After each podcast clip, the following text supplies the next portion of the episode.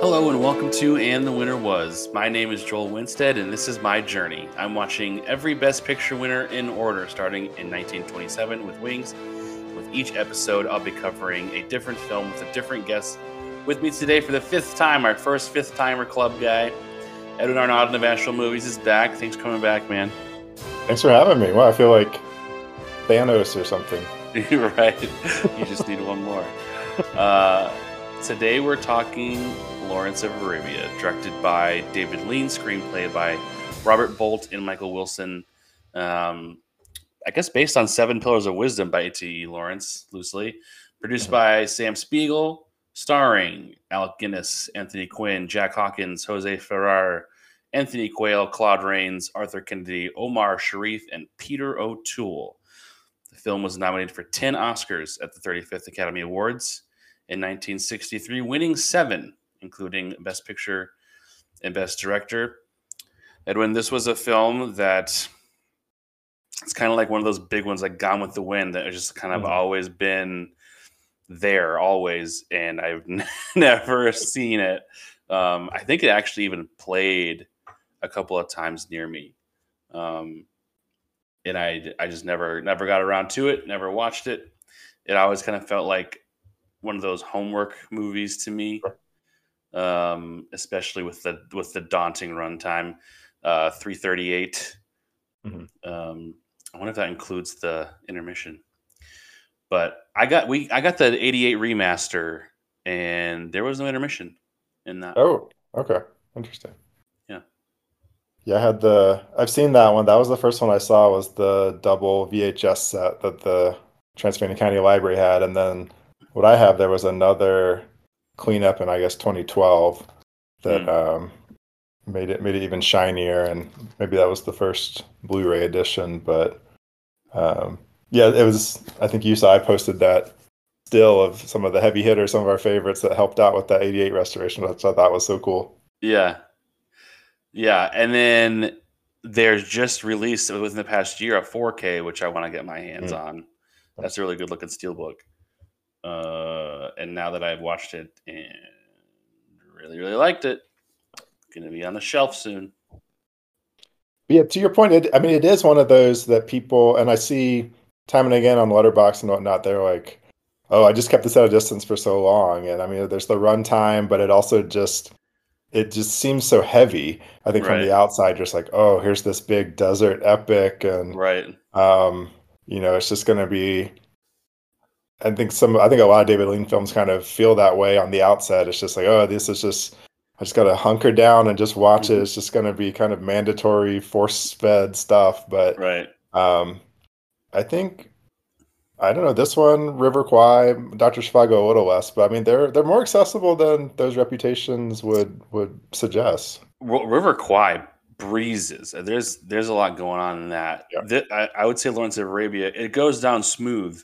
Mhm.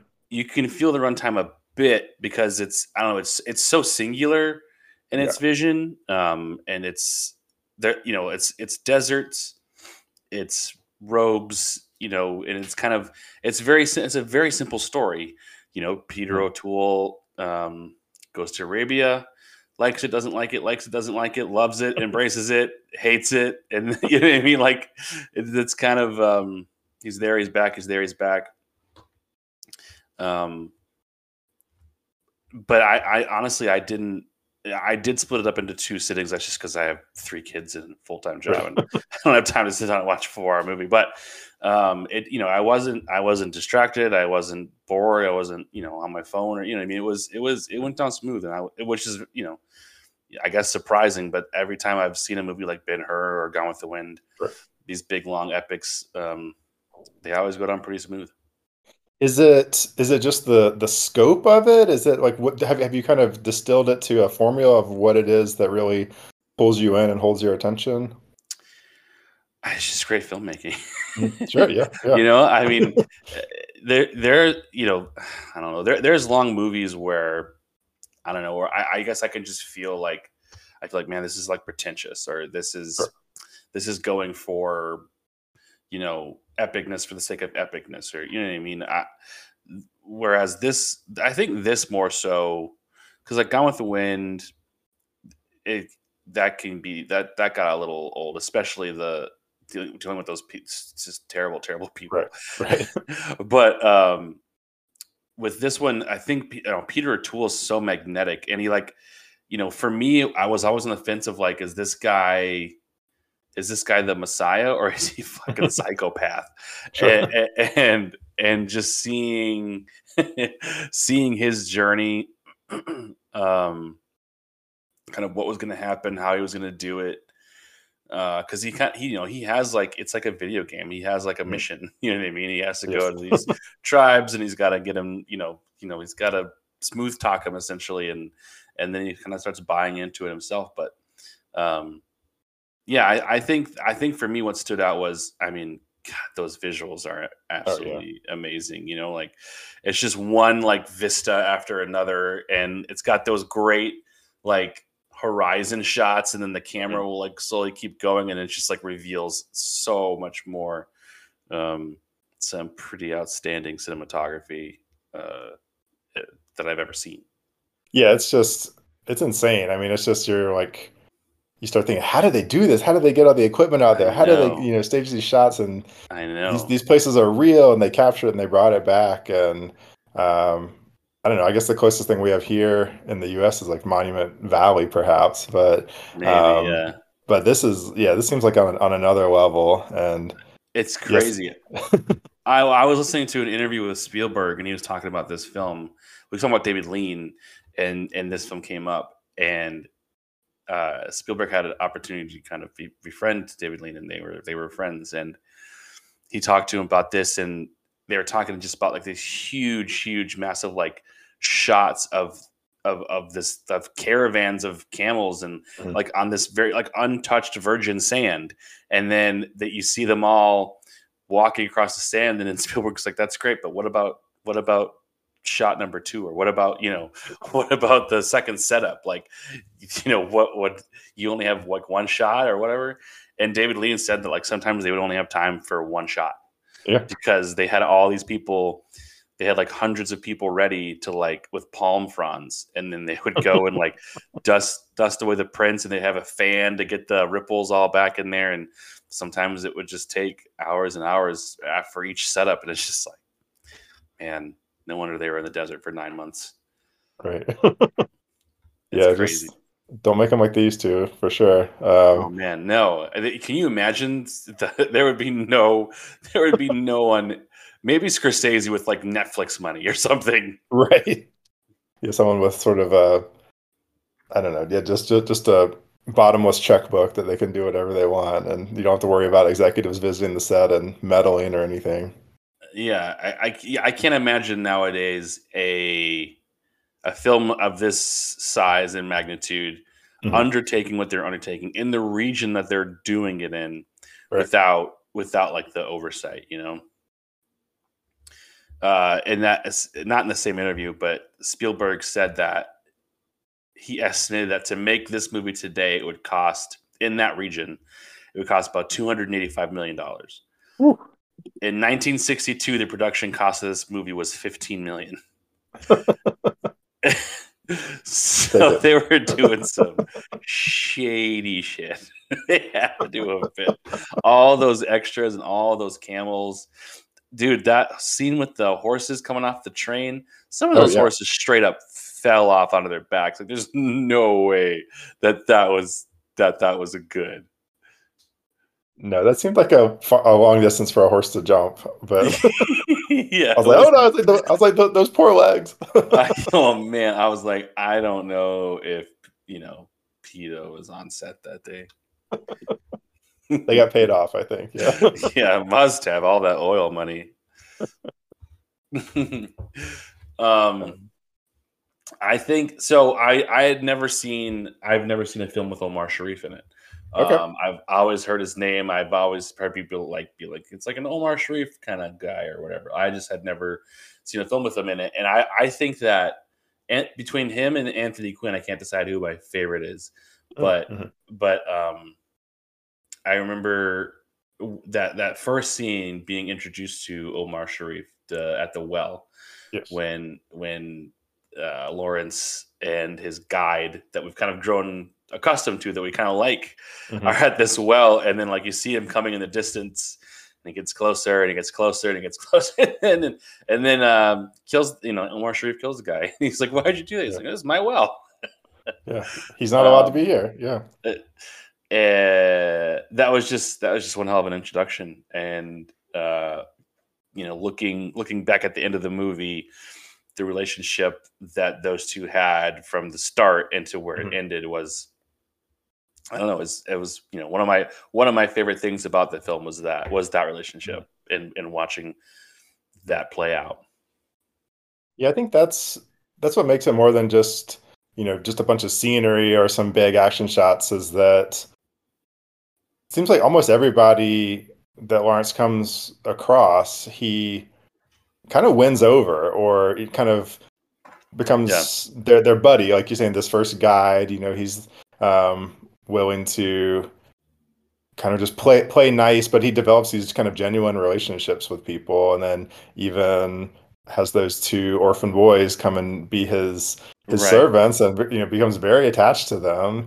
And Mhm. um, yeah, it's it's those there, there's a lot more playing at the just hu- human level, I think, than yeah maybe people would give this film credit for from the outside.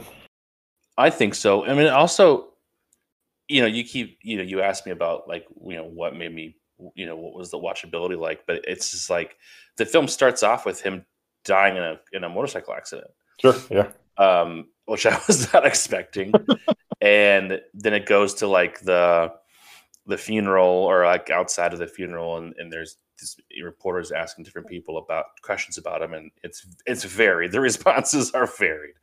Yes. and you know you know that you're about to watch a, a, a film about a very controversial person.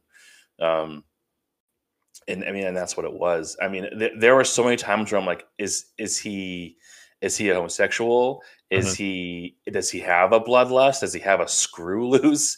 You know Sure. um you know at, at times he's playing it at like a child and at times he's Mhm. playing it like a like a tortured you know a, an adult and it's, it's like peter o'toole's performance is absolutely Oh yeah. on another level because he's he's got so many different things going with his personality he's got this boyish charm he's got like the the nice the you know the very kept hair he's very vain Mhm. um he's shaving at times like you know when it's like you don't need to be shaving dude like focus up here It's for water. Like- yeah. right and he's like you know um doing his hair and uh yeah wasting water shaving and then um uh and then and then but then he'll go walk out into the desert and like think about his life in like a Yeah. like a whatever the whatever happens in the desert that's like a blizzard but a, and the, the desert version of it a sandstorm um and he'll just sit there all night and just get covered in dirt and you know he's just like he's such a he's such a tortured person Mhm. um and there's a couple there's a couple of scenes of peter o'toole scenes that i really want to talk about Yeah. but um yeah i just think i just think that watching watching that happen and watching his character make decisions and why he's making the decisions like it's you could tell that that peter o'toole and probably you know to more of an extent like david lean and peter o'toole definitely had a lot of irons in the fire with this character that that was you know i'm sure there was so many scenes where it was like play it this way or play it that way i'd be really interested to see some of those other cuts you know I guess the closest we really get to why he is the way he is is that he's a bastard, essentially. Right? It's like he's Right. His, his dad is a lord or or high ranking, but didn't marry Yeah. his mother, and so there's Mhm. always this kind of chip on his shoulder. Mhm. And um, I don't know. I guess I wanted a little bit more of that too. I'd like to know like like what was his mother like? You know, was she kind of like a quirky librarian or something? And right well kind of, kind of so I kind of, I kind of, I fell in love with this movie pretty hard, and I kind of, I so I kind of went in a little bit deep on the on the prep part, but I was so I listened to like this little like auto like a little biography of T. Lawrence, and he was one of five boys born Hmm. to this mistress, all of the same got this their father. So he the the guy that his father was married and he had that family had like all girls. And then that father had this mistress who was his mom, like a housekeeper. And she, they had she, he had f- like five boys with him, and Wow. um, they were very devout. Um, I want to say Christians, Quakers, Christians, devout religious people. Mhm. Um, and T.E. Lawrence had like absolutely zero interest in that, and so he was beat a lot, um, and then and then left early to kind of find his own way. But that you know, just just that you can start to see like the psychological effect that that would have on a person. And there's there's no way that Peter O'Toole didn't didn't know that going into this character. Mhm. Um, uh, you know, because there are there are these these different men in in his life that come up, um, where it seems like a father figure type of situation, especially with like the um the the general, but it's more of a contentious relationship. But then you get Omar Sharif and you get Anthony Quinn and these different people, and so there was definitely parts of it where I felt like he was looking for Mhm. that kind of relationship, but then maybe maybe he also wanted to like sleep with them too. and I think I read some unsubstantiated um, bits of information that that David Lean apparently that the relationship between um, Ali and Ed Lawrence um, was maybe Hmm. like what got into the homosexual territory Okay. um like there i don't know if there was like drafts of the script or whatever i mean i know that so in uh t lawrence's own autobiography uh he comes out he, at least at least um in some way or fashion Okay. um and so and not not that it matters but but just like when i'm watching these movies and i'm seeing these interactions especially the scene where he gets um full of hubris and gets and then gets captured Mhm. um like r- immediately captured um there's that scene with jose ferrer that and um and, it's a it's a rape scene he's definitely Oh, got raped definitely, like you know what i mean like there's there's no I remember I was like reading about it, and there was like people like, "There's some speculation." It's like, no, there's no speculation. like, homeboy did not have a good time in there. Um, but then there's also a part of it where it's like, is he enjoying that? You know what I mean? Like, there's he he's he's a little bit of he's a little bit of a sadistic, you know, um,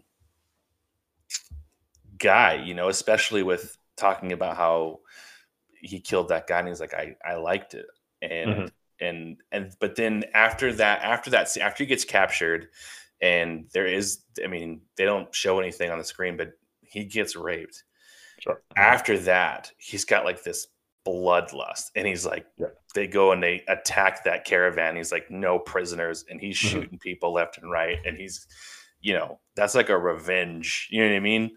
Um, but anyway, yeah, just just fascinating, fascinating character work. You know, Mhm. like I, I that was I was there for that, man. Yeah, like you said, kind of the the love hate um, r- relationship that he has with the desert and Yeah. um, and these Yeah. people and um and you know seemingly maybe with himself too. Yeah, I mean you know some some maybe veiled um, emotions that he can't really Mhm. express other ways. So yeah, there, there's just a lot of turmoil, and it, I think it makes sense that he often questions himself, and then but also is very susceptible to um, returning and kind of Right. elevating the stakes even more, and you know, kind of Yeah. embracing this, um, like you said, like a messiah figure for Right. um, and he, which he buys people. into. You know? Absolutely, Like, yeah. He, he at one point he, he talks there him and Sharif. So like I mean the entire movie. If you haven't seen it, if you're listening, you didn't watch it. What are you doing? But also, you know, he he gets sent to Arabia to kind of figure out where the allegiances lie between these different uh, tribes that are in the desert, and and he he tries to unite them all um, against their common enemy, um, and to which he you know is successful to varying degrees. Um, I heard some. I, they're not autobiography. I heard some really interesting stuff about how um, a lot of not a lot of there are certain groups of people in the Middle East who mm-hmm. hate him because mm-hmm. they feel like his, his the way he used his guerrilla tactics are kind of the same kind of brutal um, terrorist type things that we see today in like ISIS and and and and um, the Taliban and things like that, which originated with him and and the tactics they use here. Then there's also people where you know this isn't that crazy that far in the in the past where these people their fathers and grandfathers um, rode camels with this guy and and you know went to war with this guy and they credit him as you know this great great person so there's mm-hmm. even even now there's still um, he's a very controversial figure especially in the middle east um, people pointing their fingers at him i think osama bin laden said that um, that T.E. Lawrence. Um, oh man, what was the quote? I just had it in my head and then it, and then it slipped away. But um, he, he's a controversial figure. you know, when Bin Laden singing your praises, maybe you didn't do all the the best things. Um, uh, so you know, but but he, you know, he he he does a great job at what he's doing, and mm-hmm. he makes some decisions um, on behalf of the United States government uh, to attack certain places, and and and he kind of, but he kind of had like this carte blanche mission. It was just like mm-hmm. go down there and figure it out, you know. Like sure, yeah. there wasn't necessarily like a a thing going on. I mean, they had one that they had in their heads, but they weren't going to tell tell Lawrence. So, anyways, he kind of gets you know a, a, big head, and he he's mm-hmm. with these guys, and they're fighting, and they're they're making a difference and they're making progress and they're they're you know winning big battles and and then he just gets really full of himself at one point they're in this cave and he in in Omar Sharif who they've become good friends is questioning him and he looks over at him and was like do you know who I am you think I'm just some you think I'm just some person you don't think I'm special um and then he at the towards the end he gets shot at and gets shot in the arm and grazed and he falls off this train and then he he starts looking at this guy that's shooting at him. He's just like looking at him. He's not even moving. He just he thinks he's invincible. You know, he just mm-hmm. can't be can't be killed. You know, can't be stopped. And um, that was a really long a really long tire uh, tirade on a thing that I completely forgot that I was the point I was trying to make. But um, the you know the, these are all the reasons why um that the the more I think about this film and the more that I talk about it, the more that it's just it's just creeping up more and more and yeah. more. I mean, this is this is all kind of stuff that's like right up my alley. And I, I guess one of the things that people like to say is like, oh well, the you know the second half is or the you know post intermission is is not as strong as the you know pre-intermission. Mm-hmm. and i mean they are very different. And i mean you're you're sort of hitting on why they're different. Mm-hmm. and it's a it's it's a more difficult movie but he's a more complicated person at that point too. I mean he's just right. um you know the first i guess intermission ends um after yeah, when he, is the intermission? Mine didn't have intermission. So it's he after they take aqaba and mm-hmm. then he he go he's like well we, we, we got to go back to i have to go back to cairo because if anybody right. you know brown goes there they're not going to believe him but they'll believe right. me and right. then um so it's when um, um general allenby um mr dryden who I, I think claude rains is terrific yeah claude rains. in there. So and, um, and who else? I think it's maybe colonel brighton they're all they're all walking down um the kind of corridor at the uh, at the British military base, and um, they're sort of talking. At, this is sort of after they've convinced Lawrence to go back, even though he doesn't want to. And mm um, they're like, "Oh well, you know, I hope he knows what he's getting into, or something like that." I forget what mm-hmm. the exact line is, but they, yeah, then that's when the intermission cut is, and then okay, that makes sense. Part two, part two starts with the Chicago reporter um, mm-hmm. kind of walking up the hill at Aqaba and okay. um, goes from there. But yeah, it's just um, I don't know. I mean, it's kind of like Uh, it's kind of like a drug dealer movie in in a lot of ways. You know, you've kind of had that that opening where that's like you know they're gaining power, and it's really cool to watch them succeed. And it's like, oh, look right. at them, look look how fun this you know this high life is. And then when um when when challenges arise and FBI or whatever starts coming in, you know, that's when stuff gets real. And uh, you know, it's kind of like a good Goodfellas net kind of closing in on him in a way. And it's, I mean, similar things happen with with Lawrence. You know, the the Arabs kind of go home for winter essentially, and uh, he he loses his army, but he's still trying to have this, as you said, a guerrilla um, Right. warfare going on. But he's got maybe twenty people with him at that point, and um, Right. things things aren't as aren't as successful, and it's you know you kind of got to go through the muck with Yeah. with them. Yeah, there there are a couple of it's just great writing, but there's a couple of instances that kind of pepper Lawrence's life in the desert. Mhm. These experiences. The the first one is and I don't know if it's if it's his if it's like I was talking about if it's his hubris or if it's if it's his he really did love these people and want to fight for them, but they are riding through the desert and um, these people in the desert have absolutely no mercy. So if you fall behind or if you get injured, you're going to get shot in the head and they're going to move on. Um, because they, they just it's better to have to to to lose that one soldier than to lose 10 trying to save them and so they're dry they're like walking through like, there's so many times where they have to like literally cross an entire desert. And they they only have so much time because the camels only have so much water that they can retain and they they have they're like on a deadline essentially. And and there's no you can't waste time. And anyways they lose a member of their party um Mhm. and lawrence goes back to save him and everyone's like don't go back man. Right, and he's like i'm going. And so he goes you know and then and then you see him you know he gets him and he puts him on his camel and then he and then he rides into town um covered in dirt and nearly dead but he saved him. Mhm. and then later that same guy Right. kills somebody in some kind of feud. And so desert justice is about to happen and like these different tribes are all taking sides. And lawrence is like i have no tribe. I have no mm-hmm. sides. I will deal this justice. I'll kill this guy.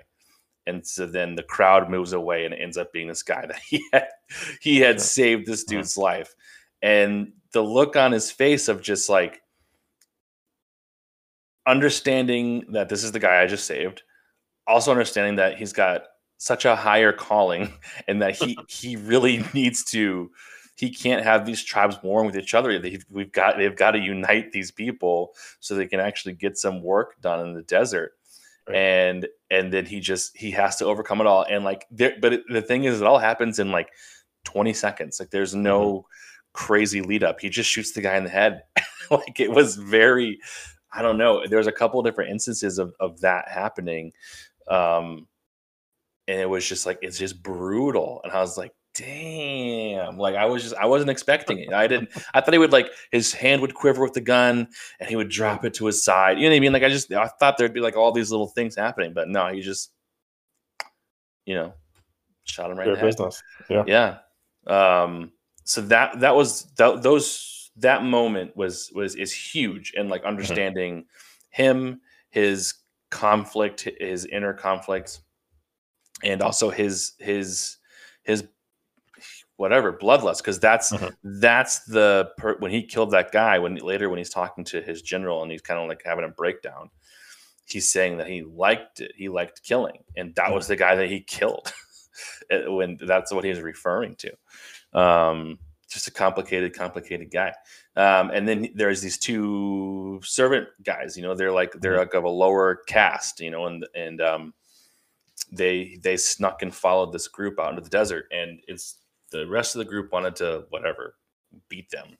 And he he spared them spared their lives and used them as his servants.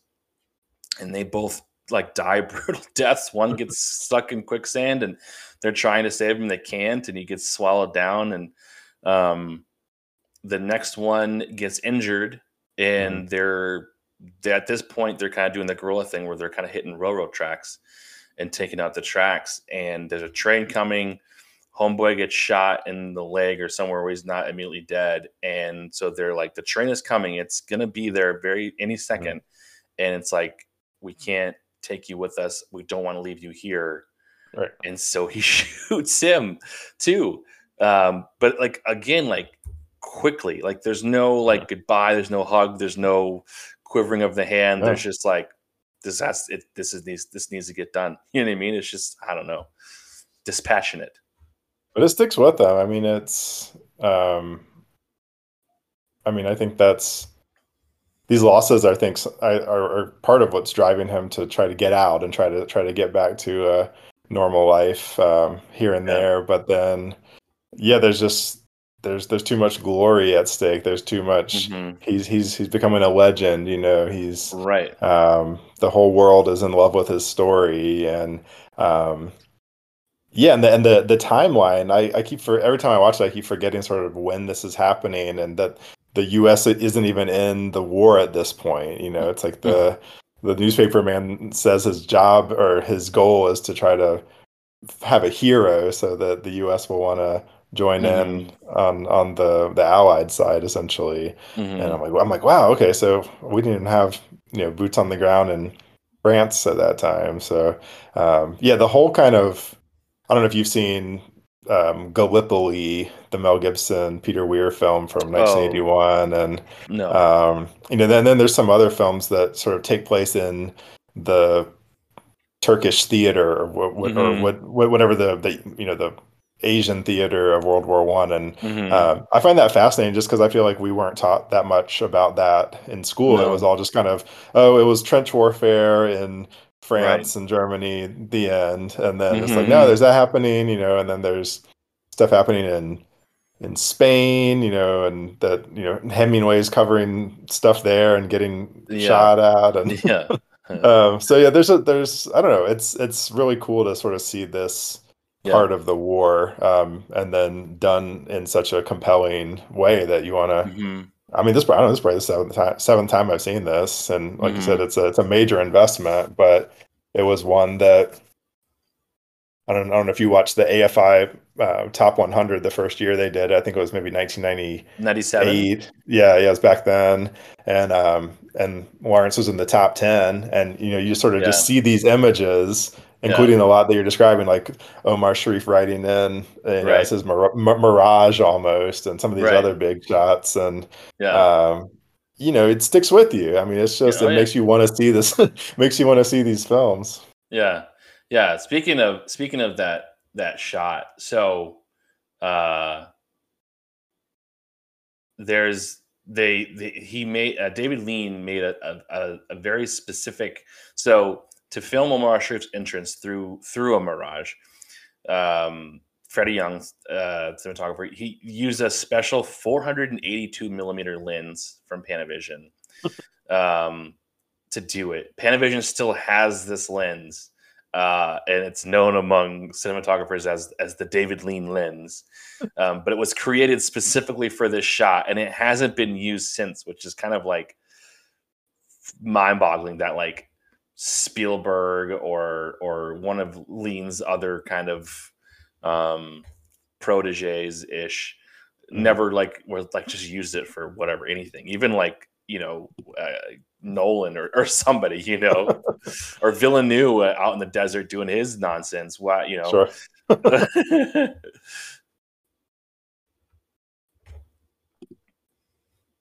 um, and that score too. I mean, was was that part of? um, is, is that a score you've encountered before, or is this the kind of score I recognize. I recognize it Hmm. right away. Um, and I, I mean, I, I, I think I knew, you know, I had the head knowledge that it was that it was Lawrence of Olivier, um, Lawrence of Lawrence of Olivier, Lawrence of Arabia. He wishes. Uh, No. uh, for those who don't know, I've been up since 3 a.m. and it is 11 p.m. Um, yeah, Maurice, Maurice, I don't know how you say it, Maurice Jarre. I think so. Sorry. Yeah. yeah.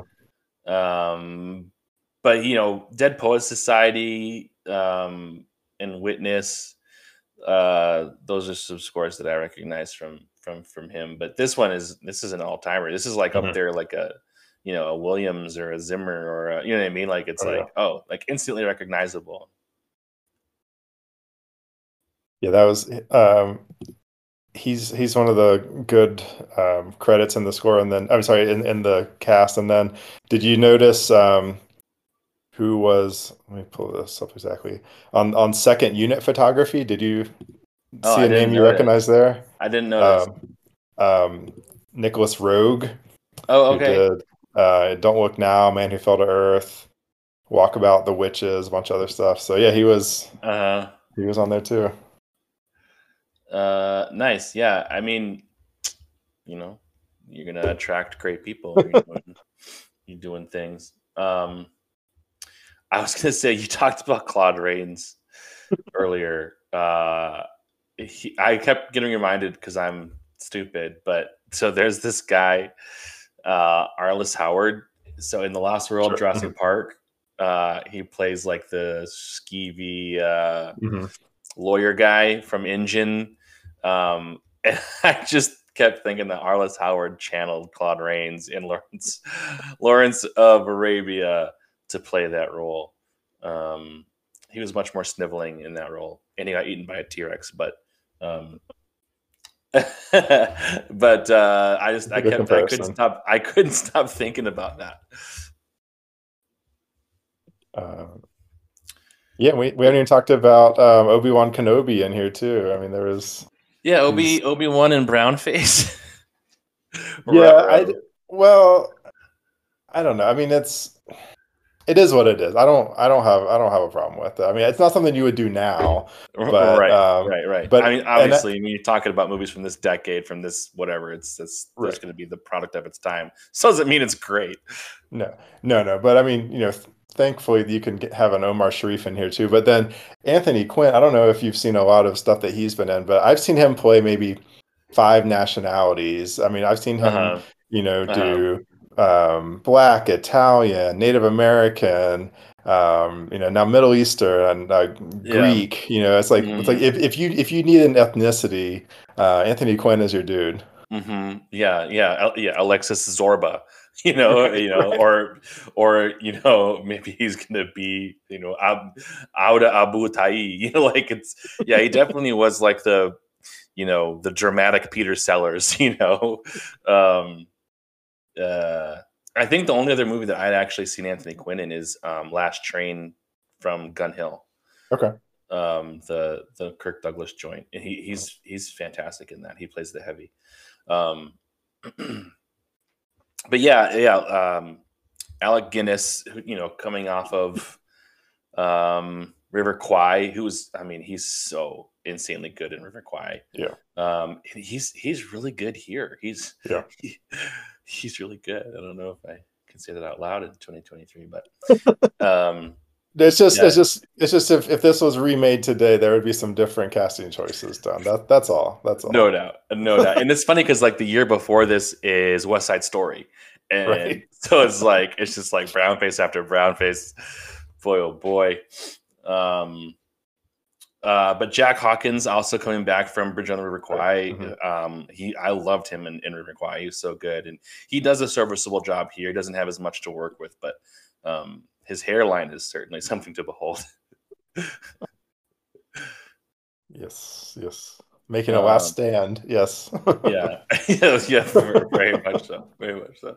Um, I, going back to Peter O'Toole's performance because I, I think I, I think out of everything, like obviously like the match cut, you know, where he blows out the match, and right. you know they're using that that French New Wave type of of of cutting, and the dissolve is is you know something that doesn't necessarily have to happen anymore. You know, you have these new ways of cutting, and um, I think out of the visuals are going to stick with me, the cinematography is going to stick with me, but I think more so than anything is is Peter O'Toole's performance. And you know, in the beginning of the movie, they're talking about sending him to the desert, and mm-hmm. they're like, "You don't, you don't want to do this. You don't want to go." And he's like, "No, this is like it's going to be fun. It's going to be fun. I'm going to like it." And then you fast forward to him getting, you know, raped and shooting his wounded friend in the head, and you know, Mhm. there's like a there's a disillusionment. But even at the end, when he's driving away and he's going home, he looks sad that he's leaving. Yeah. Um, he, you know, it's like he liked all of it. He liked the status and the excitement and all that, but it it it ruined him. But he he didn't really want to leave. You know, it's just it's Mm-hmm. it's um yeah He gets. I mean, there's. I don't know how many times someone says like, "Oh, you're going native," or "Oh, you're right um, another one of these desert loving English." right you know, and it's like people are are seeing through. They're you know they're they're like you know you maybe you don't belong here, but there's something calling to you here. That um and then yeah, just the the fact that pe- so many people are willing to follow him. That's what still seems Mhm. bizarre every time I watch it. I'm like, you know, here's this people with you know centuries of tradition, and then this right you know one pretty inexperienced British dude comes in, and right um, I mean, yeah, he charms them certainly. You know, right. I he's think told, it was he's like told from- endearing. You know. yeah, and then they're like, okay, well, I like this guy. You know, he's kind Yeah. of kissing my ass a little bit, but then, but then he comes up with some kind of crazy ideas. You know, it's like it's like just just crazy enough that it might work. Like you said, you know, crossing the desert to get to Aqaba, and then right. after that happens, it's sort of like, well, um, we'll do anything this guy says. He's kind Yeah, of Yeah. the the, literally. the miracle man. Yeah, yeah, yeah. It's you know he, he there's a constant shifting sands, so to speak, with with the allegiances, and you know he's having to play his cards right all the time, and and eventually it, it doesn't work, you know, because towards the end, him and him and Omar Sharif's relationship is very fractured, and um, Anthony Quinn's character who, who ends up being like a big help he you know he takes his spoils and he leaves you know? Um so even like the the big work that he did in trying to unite all of all of these people into like one big tribe still you know it really i guess didn't didn't exactly work you know what i mean like it's not i don't know if i would call it a happy ending um yeah, it's a start. I think. I think Yeah. it's he gets them to the table. They see how difficult a democracy is going to be, yeah and um, and then it's sort of Prince Faisal, or I guess maybe he's King Faisal right at the end, um, Right. being like, all right, well, let's see what we can do with this British partnership. Right. Yeah, yeah. How about that scene when they're all in the whatever the government parliament building and like yelling and jumping on tables and just mayhem. Yeah, and it's just very childish too. It's, it's like, oh, he hurt my feelings. No, he hurt my feelings. Right. Yeah, it was very yeah, it's very much like a bunch of yelling and then and then uh it's quiet and goes, He insulted me. Yeah, it was because because of that scene, Mhm. this film was banned in a lot of Middle Eastern countries because they thought it was um making fun of them and that it wasn't, Uh, you know, whatever. And so Omar Sharif, the only one of the only places it played in the Middle East was Egypt, and it made a Mm. killing Mhm. because Omar Sharif, you know, flew flew down there with a with a print of it and and took it to whatever the head of Egypt at the time, and and and they um, allowed it to happen. But anyways, it made bank in Egypt. Um, it only further to help Omar Sharif in his rise to superstardom, especially in in that region. Very nice. Um, so King Hussein of Jordan at the time lent an entire brigade of his Arab legion as extras for the movie. So most of the film's soldiers are played by real soldiers. Um, and and Hussein frequently visited the set and became enamored with a young British secretary, Antoinette Gardiner, who became his second wife in 1962. Uh, and then their oldest son, Abdullah II, King of Jordan, ascended the throne in, in 1999. But that I, I read that and I was like, what? Imagine just being like a secretary or you know some super lowly person and then being like a queen. Whisked away. Yeah. I wonder how much um, uh, say she had in that matter. But uh, that was part of the deal for uh, shooting and Jordan was uh, right. Give me Evelyn's like, yeah, you can have my secretary. Give, give me that secretary. Oh boy, here's 1960. Uh, that would yeah i mean she would have been i don't know i was um thinking about you know how there's maybe i don't know a handful of women in this film no I all- speaking roles whatsoever. No you just get the singing wives on the on the cliff when they're heading out to Aqaba. That's that's like the that's the closest I think you get to. The only time I, I noticed any women was when they were all murdered. Uh, when they were tracking down the that Yeah. uh, ter- caravan of, of the Turks. Mhm. Turks. Yeah, Turks. Yeah, Turks. Yeah. Um, that's the only time I even noticed a woman, and they were all dead. I mean, this doesn't really lend itself to having females. no, no, no. You're not gonna shoehorn that in. Yeah. Right. Yeah, it's going to be hard to do that. They would find a way to do it in 2023. um, you know, they would ta- you know, it would be like it would start with T. E. Lawrence at home with his with his mother beating him, um, and it would fast forward to him getting uh, hit, BDSM style. Um, so the town of Aqaba was recreated in a dry riverbed in Spain. Hmm. Um, and they recreated like it, would, it had over 300 buildings Wow. um, and which is crazy when you think that they filmed they filmed in three different deserts. They filmed in Spain and they filmed in two different deserts in the Middle East. Um, and they recreate, you know, they had so many camels and horses and extras and food to feed these people and 300 buildings and it still was only 15 million dollars to make this thing. I don't know. Someone's hiding some money somewhere. Um couple so do you know who two huge people that turned down this role before it went to peter o'toole? Um, are they are they British? Um one is Okay.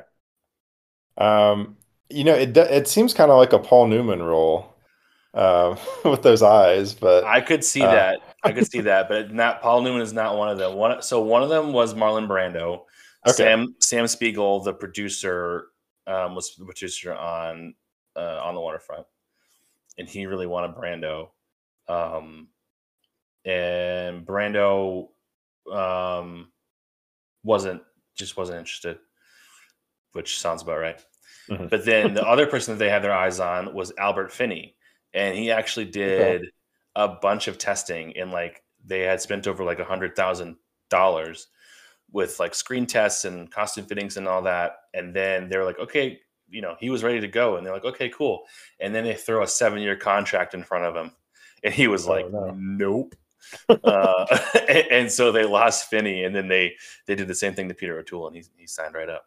Um, but uh, that would have been, I think that I think if Albert Finney would have taken this role, I think that his his status would have been even more kind of legendary than he kind of already already has because he's kind of like to me Yeah. like Albert Finney is kind of like this um this dude that everyone loves and and and a lot of people like um are are aware like they shouldn't sleep on some Albert Finney.